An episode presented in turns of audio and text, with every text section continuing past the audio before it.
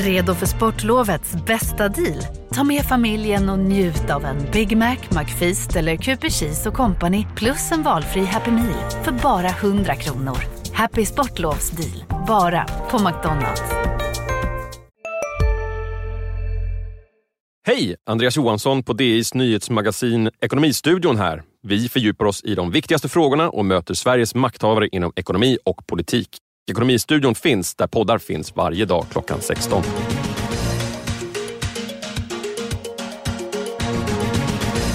Hej och varmt välkomna till Makrorådet. Det är ju podden där vi pratar om de stora skeendena i den stora ekonomin, makrofrågor i bred bemärkelse.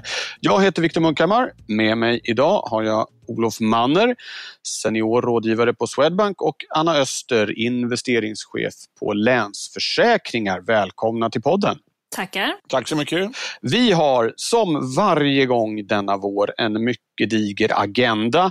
Eh, det kommer avslutas med spaningar och veckans viktigaste. Eh, spaningarna är ju ofta de riktiga godbitarna i den här podden. Eh, vi ska också prata om gapet kan man väl säga som har öppnats upp mellan hur börserna går och hur det ser ut i ekonomierna. Och sen den senaste veckans stora grej är ju den här återhämtningsfonden där ju Tyskland i förra veckan bröt ett tabu och nu öppnar för EU-gemensamma skuldsedlar. Eh, att EU-länderna som kollektiv ska låna upp pengar och att de här pengarna ska fördelas som bidrag. Eh, och eh, där finns det två delar i den diskussionen, Anna och Olof, där vi ska Eh, återkomma till den principiella, det här med gemensam upplåning, men börja med eh, lite mera praktiskt. Vi fick precis innan vi började här veta nu att EU-kommissionens förslag kring det här är på 750 miljarder euro, alltså ungefär 7500 miljarder kronor eller en och en halv gånger Sveriges BNP. Eh, där en tredjedel ska fördelas som lån och de 500 miljarderna som också Tyskland och Frankrike var inne på ska eh, delas ut som, som bidrag. Eh, och med praktisk menar jag, vad kan det här betyda för eh, åter återhämtningen nu av Europa. Det är ju mycket pengar, Anna. Eh, ja, det men det är det ju. Ja. Ja, det går ju inte att komma ifrån.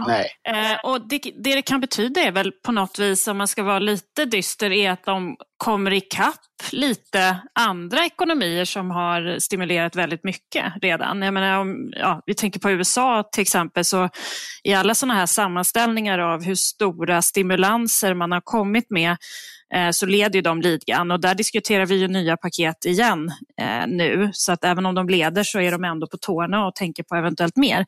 Så det här gör ju att Europa ändå kommer ikapp lite grann i sina stimulanser då. Ja, eh, Sen ska man komma ihåg att de där typen av jämförelser är ju alltid otroligt svåra och jättesvåra att hålla koll på nu för det händer ju saker hela tiden. Eh, och dessutom så finns det det här med automatiska stabilisatorer som liksom sätts igång automatiskt när ekonomin är sämre och så vidare som gör att det blir svårjämförbart. Just det, Men här... ändå så spelar ju det här väldigt stor roll för Europa. Eh, även om man bortser från den här lite mer principiella diskussionen som vi skulle återkomma till, så ur rent stimulansperspektiv så behövs det här och det behövs ju också för de svaga ekonomierna som inte har samma möjlighet. Där sitter ju vi ändå i en i en fin sits i Sverige med att de stimulanser, vi, vi ska göra rätt typ av stimulanser och i rätt omfång, men vi har kraften att göra dem om vi behöver, eller när vi behöver. Eh, och så ser det inte ut för hela Europa, så där behövs det här. Ja.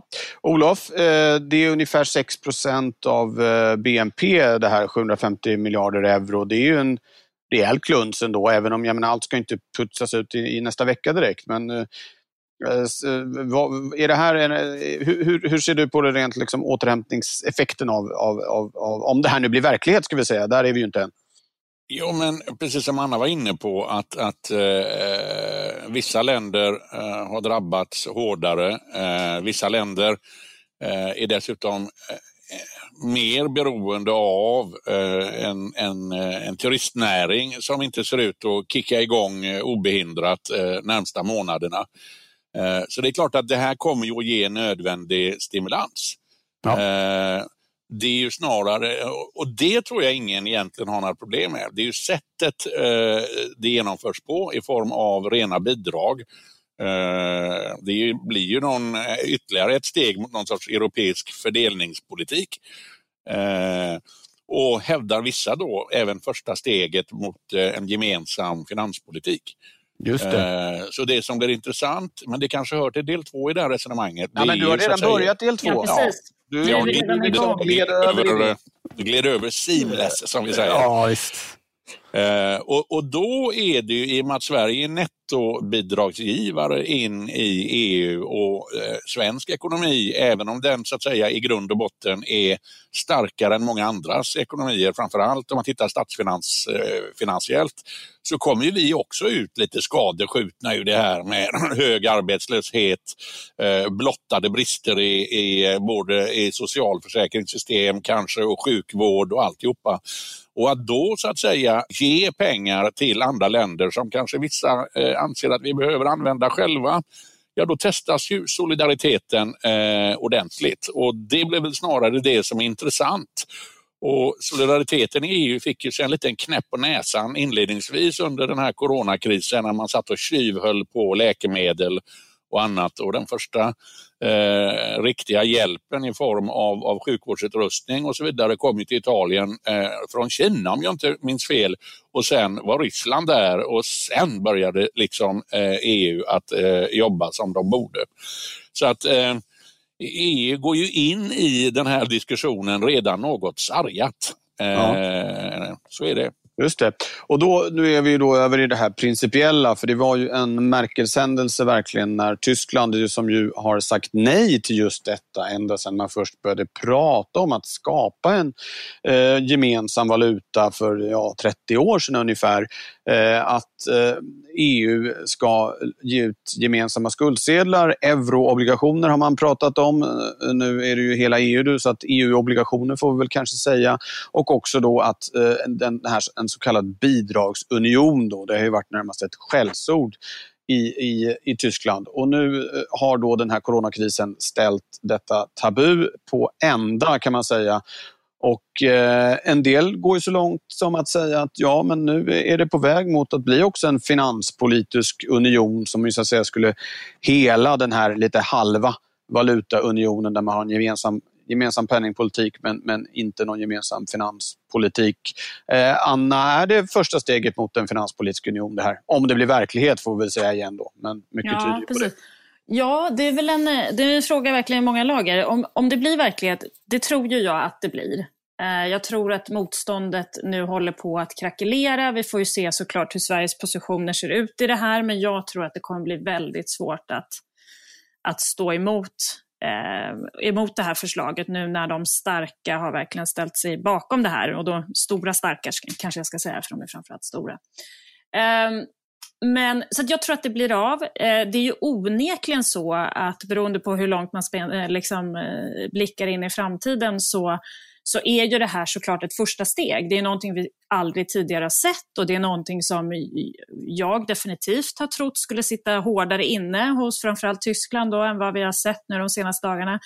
Eh, det har ju såklart att göra med krisens karaktär, att man upplever att det här liksom är som en extern fiende som kommer och, och stökar till utvecklingen här i Europa och resten av världen. Såklart att det inte är en enskild Europamedlem som kan på något vis skyllas för problemen vi befinner oss i nu. Eh, så det är ju det som liksom ligger till grund för att vi överhuvudtaget har kommit hit. Eh, så det ett första steg är det ju. Jag tror att vi behöver sträcka oss väldigt långt i framtiden för att det skulle kunna bli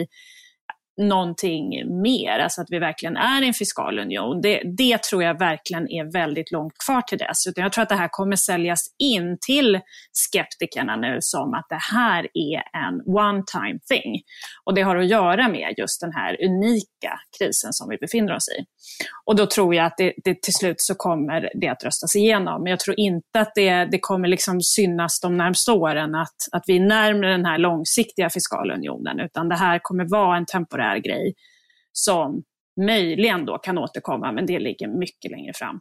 Ja, det, det är ju tanken också att det ska betalas tillbaka under nästa långtidsbudget och att det så här inte ska upprepas. Men det skapar ju Precis. ett prejudikat för de som Ja, det vill gör det driva Och det kan man ju aldrig... Ja, så är det ju. Det blir lättare att göra det nästa gång, men jag tror ändå att det sitter hårt inne. Ja. Olof, eh, vad betyder det här? Dels då vet vi att Sverige är skeptiskt till det här. Å andra sidan att när Frankrike och Tyskland driver på i en fråga är det svårt att stå emot.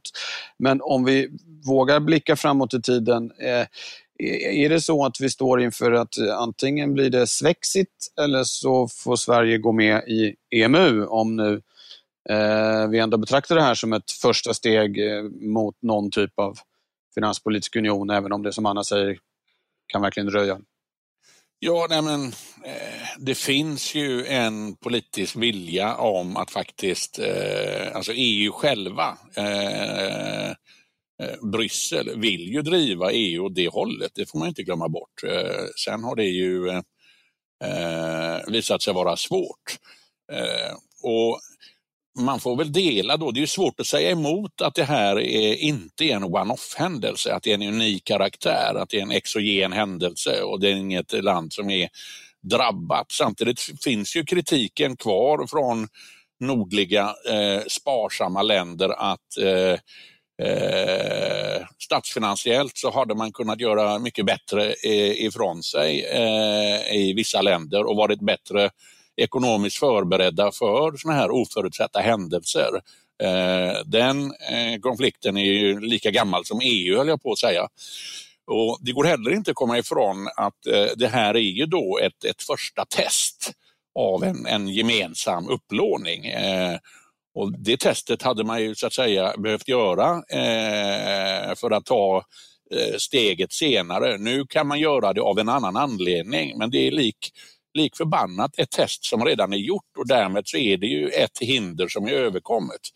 Eh, och jag tror det är ofrånkomligt att det här ändå drar igång eh, en diskussion eller debatt, vad man vill, om eh, huruvida då eh, vissa länder eh, är beredda eller inte att ta det här klivet. Det vore så att säga, vi sitter ju själva i den diskussionen just nu och, och, det är väl rimligt att anta att den breddas och går på djupet framöver. Eh, för i slutändan så är ju inte EU eh, principiellt fullbordat förrän vi har en eh, eh, gemensam finanspolitik. Och är alla beredda att gå med på det? Ja, det är intressant att se framöver. Ja. Anna, innan vi går vidare, samma fråga till dig. Du har varit inne lite på det, men är, är, det, är det där det kommer landa för svensk räkning? Att eh, vi får välja mellan att lämna EU eller gå med i EMU? Alltså, jag tycker att det EU har visat på är att det alltid finns typ mellanmjölkslösningar någonstans mm. mitt emellan. Så att det sällan blir de där skarpa valen mellan att det är, det är ja eller nej, det är svart eller vitt. Eh, så att jag skulle väl ändå betta på att vi kan hålla på och harva så här ett bra tag till. Eh, skulle vi hamna i en situation där det verkligen är svart eller vitt, då tror jag inte att vi väljer att lämna. Det har jag väldigt Nej. svårt att se. Så att jag måste ändå sätta liksom större sannolikhet på att vi blir mer, mer fullvärdig medlem då än vad vi är nu. Ja. Men, men, jag tror att vi kan hålla på och harva så här ett tag till. Men ja. nyckeln med den här liksom upplåningen, det är ju ändå att eh, hur, när den ska betalas tillbaka, som du säger. Kommer det här liksom rullas eller ska det betalas tillbaka på den här nästa långtidsbudget och så vidare, som man ju säger såklart. Men annars är det ett lite fiffigt sätt att utnyttja det här lågränteläget, måste man ju säga. Att man nu kan låna på ytterligare en nivå. Eh, regionalt, nationellt eh, liksom, och nu inom hela EU. Eh, så att skulderna ökar, men räntorna är väldigt låga. Så att det blir ju såklart en lockelse i det också. Ja, och ECB finns ju där som ja. köper upp det som kommer ut. Och jag bara göra en snabb kommentar till det Anna. Så, så vill jag säga att, att, jag delar ju fullt det här mellanmjölksstämpeln. Men det har ju också varit en utav de eh, över åren vanligt mest förekommande kritiken mot eh, EU. Att det just är mellanmjölk och aldrig blir fullbordat. Ja. Eh, vi återkommer till detta. Nu ska vi ta oss an ett annat eh, ja, mysterium, eller vad man ska säga, nämligen eh, börsernas eh, makalösa styrka, framförallt en, eh, ja, egentligen två månader nu. Botten var väl 23 mars om jag inte eh, missminner mig. Eh, och I många fall är de ju tillbaka där de började året ungefär. Eh, och det här har ju då skett samtidigt som eh, världsekonomin är i den djupaste recessionen sedan, eh, depressionen ska jag säga, sedan, sedan depressionen just på 30-talet. Eh, och det är många som inte riktigt får ihop detta. Eh, Olof, hur ser du på det här gapet? Är det, är det någonting som börserna ser som andra inte ser, eller vad handlar det om?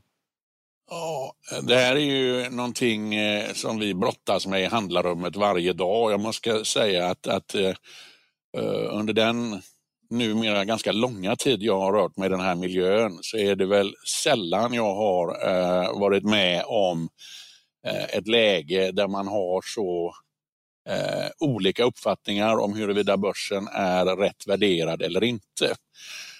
Man kan väl konstatera att Börsen har dock, eh, så att säga, de tittar ju betydligt längre fram eh, än kanske vad många andra eh, marknader gör. De är väl eh, eh kanske tre, fyra kvartal bort i när de eh, eh, motiverar värderingen och bygger då det på de här enorma åtgärderna från såväl statsmakter som centralbanker. Och, och, en sak är klar och det är att centralbankerna har ju varit mycket mer kraftfulla och mycket mer snabba den här gången eh, när man då har för, för, försökt förhindra den här makroekonomiska krisen eh, att inte sprida sig och bli en skuld eller finanskris. Eh, det är det ena. Eh, sen har det varit en, eh, en hel del pengar på sidlinjen. Eh, vi har sett att inflödena till korta money market och räntefonder de ökade ju både i USA och Sverige väldigt fort, väldigt tidigt. Och de här pengarna har ju stått vid sidan ett tag. Och sen är det två begrepp då som, som man måste ha klart för sig. Det ena är TINA, eller There is no alternative och det andra är FOMO, Fear of Missing Out. Och, eh, TINA innebär ju att eh, eh, när centralbankerna är inne och köper i stort sett eh, alla tillgångar idag, eller åtminstone obligationer och även företagsobligationer, i USAs fall även high yield-obligationer. Man är inne och tafsar på eh, kreditområden där man inte har så att säga varit eh, lika aktiv eh, tidigare. Eh, så, så drar man ju ner räntenivåerna och, och idag ser ju eh, hela yieldkurvan eh, ganska flack ut, runt noll eller minus. Investment grade-segmentet har börjat närma sig. även high yield går ner och till slut så om man vill ha någon form av avkastning och inte garanterad noll, ja då får man väl ge sig ut i mera riskfulla placeringar, det vill säga börsen. Därav there is no alternative. Och FOMO är naturligtvis när det står mycket pengar passera, eller parkerade vid sidan av marknaden och man bara ser hur börsen kliver eh, ytterligare steg eh, varje dag. Att till slut orkar man inte se på eländet utan går in i börsen också. Sen eh, med tanke på hur vi eh, makroekonomer ser på eh, eh nuläget och den, eh, så att säga, den ekonomiska verklighet vi kommer att mötas så småningom, ja, då kan till och med jag tycka att det är svårt att så att säga eh, rättfärdiga så som börsen har rört sig den sista tiden. Men som sagt, eh, uppfattningarna är många. Ja. Anna, du måste väl brottas med det här dagligen också. Du som investeringschef, hur man ska ställa sig. Hur går tankarna hos dig? Nej, men jag tror att de flesta har varit lite överraskade över takten i, i återhämtningen sen, Eh, sen botten då, i alla fall den senaste botten. Man får alltid passa sig för att eh, hävda att det skulle vara botten i den här krisen då som vi befinner oss i. Men, men på sätt och vis så tror jag att det som ligger till grund för det här, förutom allting det som Olof har sagt med med TINA och eh, centralbankstimulanserna som såklart har varit större och snabbare än någonsin och de är inte bara större, de är obegränsade, det kommer finnas likviditet, det har vi sett till att vi har fått reda på på marknaden och det, det står de bakom. Så tror jag ändå att det liksom hänger ihop lite med den här krisens unikitet då, eller hur man ska se det. Eh, vi hann ju... Vi är specialister på det vi gör, precis som du. Därför försäkrar vi på Swedea bara småföretag, som ditt. För oss är små företag alltid större än stora och vår företagsförsäkring anpassar sig helt efter firmans förutsättningar. Gå in på swedea.se företag och jämför själv. Hej, Synoptik här. Hos oss får du hjälp med att ta hand om din ögonhälsa. Med vår synundersökning kan vi upptäcka både synförändringar och tecken på vanliga ögonsjukdomar. Tid på synoptik.se. knappt med. Eh, vi stängde ner. Eh, den här krisen kom omedelbart. Den, om, man, om man tänker sig att vi nu öppnar upp, vilket vi ju ser att vi gör, om man tänker sig att det inte blir en andra våg med totala nedstängningar, så ser man att ekonomin börjar leva igen. Det, det syns ganska tydligt i olika typer av mer snabba realtidsdata att, att de, den realekonomiska botten är sannolikt bakom oss. Man brukar tänka att börsen bottnar när, när realekonomin är som dystrast. Och det var den liksom direkt. Vi fick ingen tid på oss att anpassa oss. Det var inte så att ja, men nu är vi på väg in i en kris, den kanske bottnar om ett par, kvar, par kvartal, utan det här hände på någon vecka den här gången. Eh, och det tror jag också spelar väldigt stor roll. Att givet att det här inte, inte blir mer än vad det är, det låter konstigt att säga för det är oerhört dramatiskt och det är fall vi aldrig någonsin tidigare har sett. Men om ekonomin får öppna upp nu och börja leva igen, då gick det väldigt fort. Och då är det inte konstigt att det går fort upp och ner på börsen heller. Eh, så jag tror också att det har att göra med det, att vi har aldrig sett en sån här snabb kris. Den är djupare än vi någonsin har sett, men den är också snabbare. Och då går det undan även på börsen. Jag ska presentera ett lite optimistiskt scenario här så får ni reagera på det. Om vi liksom, just krisens natur som du är inne på, den var inte utlöst av några stora obalanser som liksom small till till slut, utan det var något annat. Så det är liksom inte det som behöver rättas ut. Det verkar som om centralbankens agerande har sett till att det inte kommer att utvecklas till en finanskris. Och vi ser ju de länder som har öppnat upp nu efter att ha varit rejält nedstängda, då till skillnad från Sverige, att det faktiskt inte verkar komma någon ny smittspridning. Kan det vara då så att det är börserna som är rätt ute och att det är makroekonomerna som får se till att börja revidera upp sina prognoser? Att det kanske inte blir fullt så illa som det såg ut som för en eller två eh, månader sedan? Nej, men jag tror absolut att det finns en viss sannolikhet för det. Sen, sen vågar man ju, man, man, kan inte agera på ett scenario utan man måste ju liksom tänka, tänka på riskspridning och fundera på vilka scenarier som är mest sannolika och så vidare. Men det är absolut, börsen reagerar ju väldigt mycket på både smittspridningen, att man ser att det inte kommer igång, men jag tror också det här att, eh, att även om det skulle komma en andra våg så tror jag inte att reaktion, börsen räknar inte med att reaktionen kommer vara likadan i de här länderna som har haft total nedstängning. Eh, så det, det, är ju en väldigt positiv bild om man ser det så inbyggd i det där, men absolut inte helt omöjlig. Olof, vad tänker du? Kan det vara så att det, det är börserna som har rätt? Ja, absolut. Men eh, för att balansera det lite så ja. eh, kan man väl säga att eh, börsen eh, eh, Eh, behöver inte gå många procent till förrän vi är uppe på den eh, intermediära toppen vi hade i andra veckan i februari. Eh, det var väl någon sorts eh, all time high. Eh, och det är klart, ligger vi där eh, inom några veckor trots att vi fortfarande är mitt inne i coronakrisen och är osäkra på vad som kommer bakom.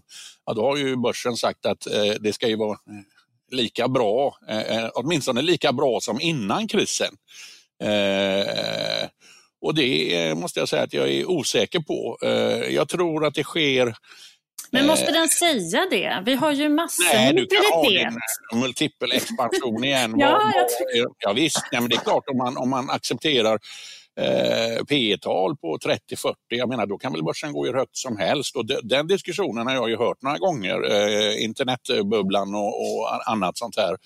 Eh, de kommer ju tillbaka sen. Eh, jag menar, en multipel expansion, eh, det, det, det, är naturligt att det kan ske och, och jag menar i, i en TINA-miljö, why not?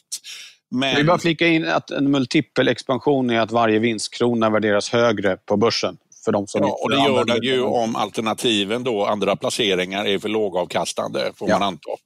Eh, men jag vill ändå säga att jag tror ändå det kommer komma ut en del beteenden eh, bakom den här krisen. Eh, eh, att man kanske ökar kortsiktigt sparandet, att man eh, bygger upp lite buffertar. Vi vet att man ser över logik, logistikkedjor. Det pratas ibland om att det kan bli ett hack i globaliseringen och så vidare. Och eh, Jag vill ändå höja ett varningens finger för det. Att allt kanske inte blir helt normalt post-corona. Ja, men det, tror jag, det, det, det, tror jag absolut att man kommer se effekter av. Men även om man liksom säger att ekonomin uppnår ungefär samma potential som innan, eh, så behöver ju inte den potentialen se exakt likadan ut. Så är det naturligtvis. Vi ska gå vidare och då är det dags för spaningarna. Anna, vad har du med dig? Ja, men det är ju nästan på samma tema höll jag på att säga. Ja, det handlar ju om vägen framåt här nu, men kanske ett lite kortare perspektiv än det vi Ja, det beror väl på. Ja, I det här väldigt korta perspektivet ändå, vad, vad kommer vi prata under sommaren? Eh, och då tycker jag att det är uppenbart att det vi kommer att prata om, vilket ju vi redan har pratat om, men vi kommer, det kommer bli ett ännu större tydligt tema, det är ju liksom synkroniseringen i uppöppnandet av ekonomierna. Jag tycker att det är väldigt spännande och det, det går att göra liksom exempel på väldigt många olika nivåer om det här. Eh, vi kan börja i det som liksom känns väldigt nära såklart. Hur får vi resa? Får vi liksom turista i sommar? Vad ska vi göra? Och där kommer det väldigt mixade signaler får man ju säga. Dels både det här med att vi, vi svenskar då inte skulle vara välkomna i enskilda länder. Eh, och det är ju olika, liksom, det är både snack om det och, och, vissa saker som är lite mer formaliserade. Men sen handlar det om hur vi får röra oss i Sverige. Vi får inte röra oss mer än två timmar från hemmet helst då. Eh, men vi välkomnar turister hit, möjligen danskar får komma hit och så vidare. Eh, så det, det, här blir ju lite, det blir lite ologiskt. Vi säger att vi ska inte resa utomlands förrän i mitten på juli, men EU funderar på att öppna upp i mitten på juni. Det här är bara liksom små, små exempel på hur icke-synkat det är. Och det är såklart det är på ett väldigt personligt plan hur det påverkar oss, men det påverkar väldigt många verksamheter. Men man kan också liksom blicka väldigt mycket större och se på den här återhämtningen vi har sett i Kina, där man kan följa olika typer av index om hur deras återhämtning ser ut. Eh, och det, där ser man ju att man kommer ju inte upp till maxpotential. Um, igen, vilket såklart kanske är naturligt, det tar lite tid och så vidare. Men såklart handlar det också om att resten av världen inte har öppnat upp eh, fullt ut än. Och vi behöver varandra i den här globaliserade världen. Vi pratar om att corona kanske blir hack i kurvan i globaliseringen, men vi är ju fortfarande i den gamla ekonomin fortfarande då, om vi ska kalla den för det. Vi är fullkomligt beroende av de här värdekedjorna och att liksom, logistiken fungerar. Eh, och ändå så har vi liksom stängt ner väldigt osynkroniserat, vilket är förståeligt eftersom vi hade olika situationer att hantera och nu öppnar vi upp väldigt osynkroniserat.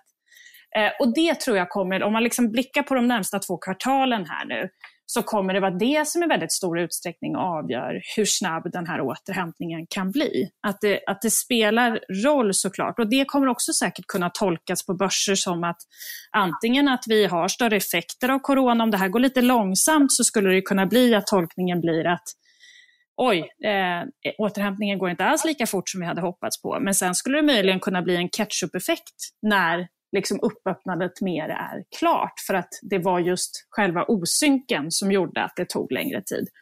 Eller tvärtom såklart. Eh, så det, det, det, blir det vi kommer att prata om de närmsta ja. månaderna under hela sommaren tror jag. Både på ett personligt plan, huruvida vi får röra oss eller inte och vart vi kan ta oss. Men också ur ett globalt perspektiv. Så det blir, det blir liksom, det är spaningen, det är temat vi kommer att ägna oss väldigt mycket åt att fundera ja. kring tror jag. Och där det inte det finns några svar än. Årets sommardänga. Exakt, vi får hitta någon, hitta någon låt som passar också. Håller du med? Jag hade en kompis som sa en gång att det är aldrig så nära som när det är tvärtom. Eh, jag undrar alltid vad han menar, men nu börjar jag faktiskt förstå lite.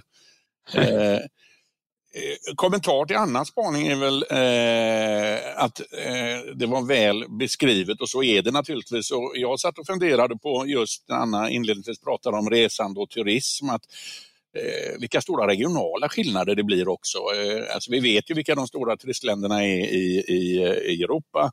Men även Sverige är faktiskt ett ganska stort turistland och det är ju Stockholm och, och framförallt eh, sommartid som brukar få dem.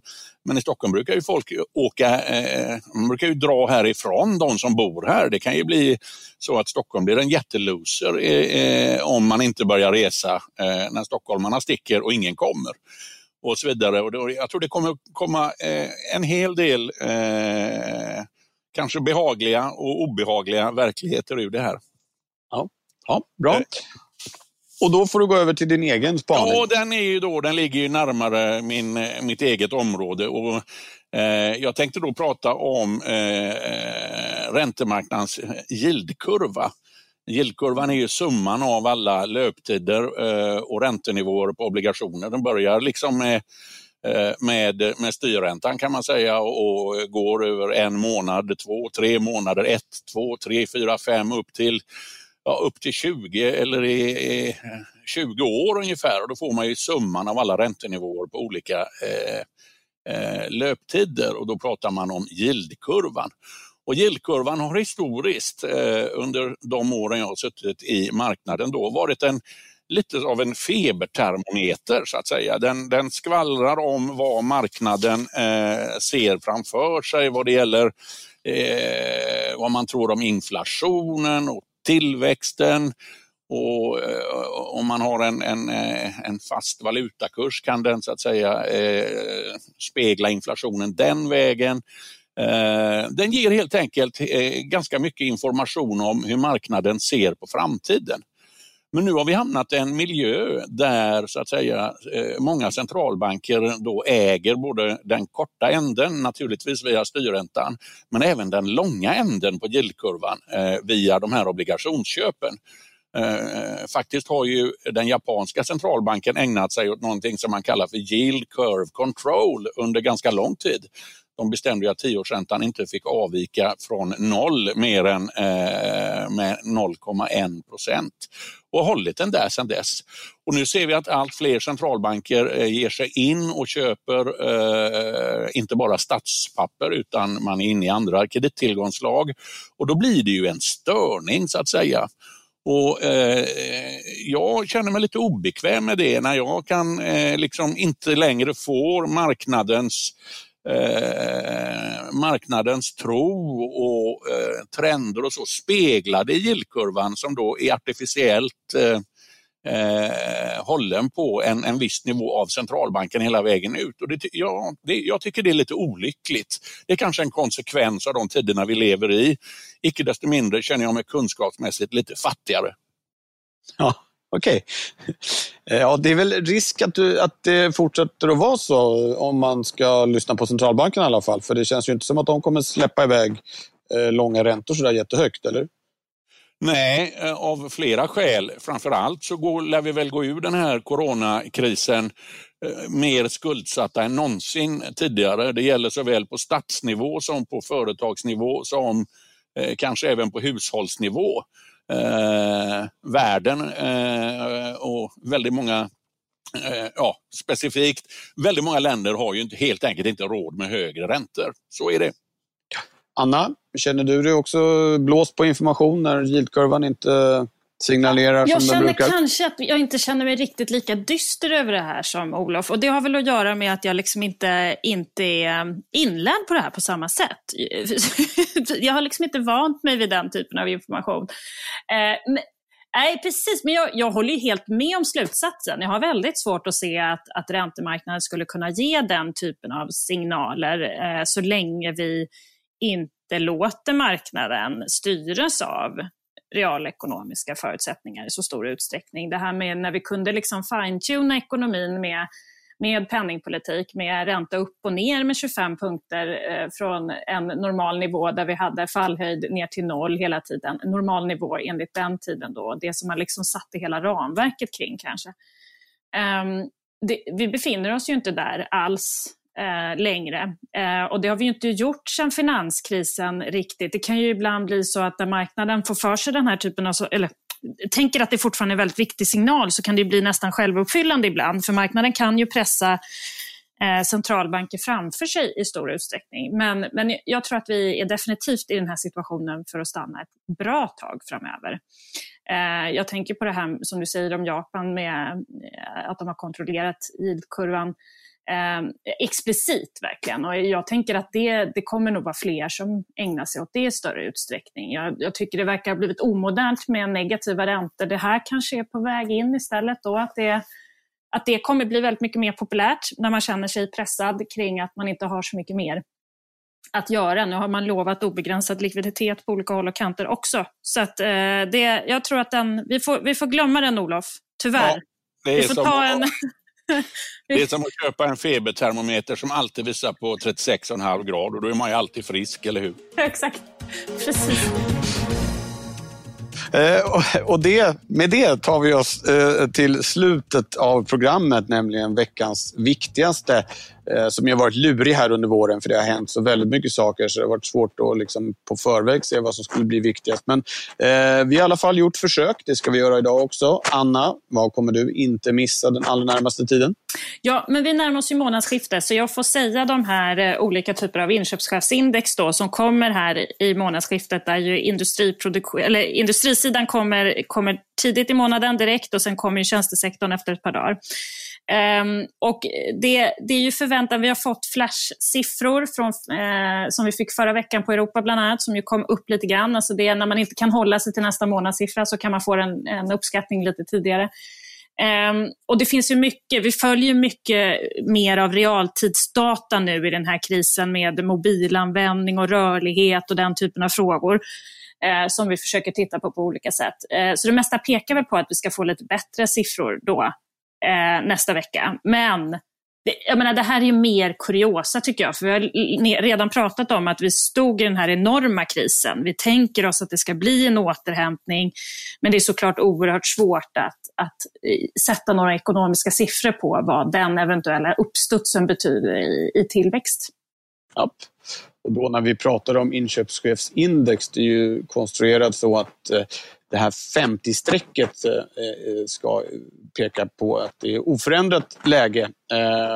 Och då kan man komma ihåg att om de studsar upp till 50 så är det oförändrat dåligt då från april. Inte så att allt är normalt bara för att det blir 50. Ett litet medskick där. Till ja, och det här blev ju hett nu de senaste månaderna att diskutera den här frågan. Jag, jag tycker att man har ju kunnat se olika skift i, i den här typen av siffror tidigare och i relation till tillväxt. Så att jag tror att man, man, det där kan också skifta över tid exakt vad det är. Man, man får ju en konkret fråga man ska svara på, men vad man känslomässigt svarar på kan vara någonting annat. Så att man, ja. man behöver nog kontinuerligt granska de här siffrorna med, eh, inte skepticism, men det är bara en liten pusselbit av ett stort pussel. Ja, bra. Olof, vad kommer du inte missa? Ja, jag har ju redan missat det tyvärr. Eh, för min, eh, min veckans viktigaste var just information från EU eh, om huruvida man tänkte ta den här återuppbyggnadsfonden vidare och det kom ju i princip när programmet startade. Och det har vi redan pratat om så att det tyckte jag var den viktigaste händelsen och faktum är att nu när jag redan har diskuterat inköpscheferna finns det inte sådär jättemycket som marknaden kommer att gå på. Eh, utan... Men vi ska få igenom det här paketet också, Olof. Det blir väl intressant? Och, eh, jag får väl vänta då eh, på samma tema på vad motreaktionerna nu blir från de här eh, fyra länderna, eh, oss själva inklusive, eh, hur de bemöter det här förslaget. Så att det, det är väl det jag får vänta på nu då. Ja, Bra. Hörni, eh, Olof eh, och Anna, stort tack för att ni har varit med. Tack till er som har lyssnat. Vill man lyssna på andra poddar från Dagens Industri så finns det många. Analyspodden är en, Digitalpodden en annan och så eh, två stycken dagliga poddar faktiskt. Bland annat Ekonomistudion som kommer ut varje eftermiddag. Eh, Makrorådet är tillbaka om två veckor. Eh, håll er friska till dess och ha det så bra. Tack så mycket. Hej då! Hej då! Makrorådet från Dagens Industri. Podden klipps av Umami Produktion. Ansvarig utgivare Peter Fällman.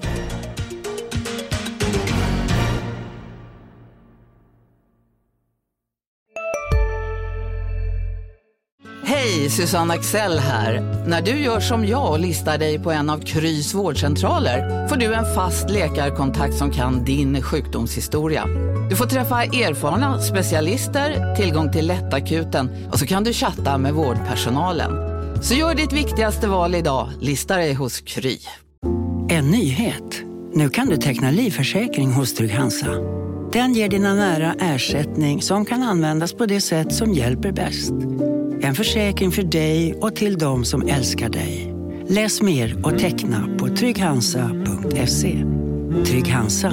Trygghet för livet.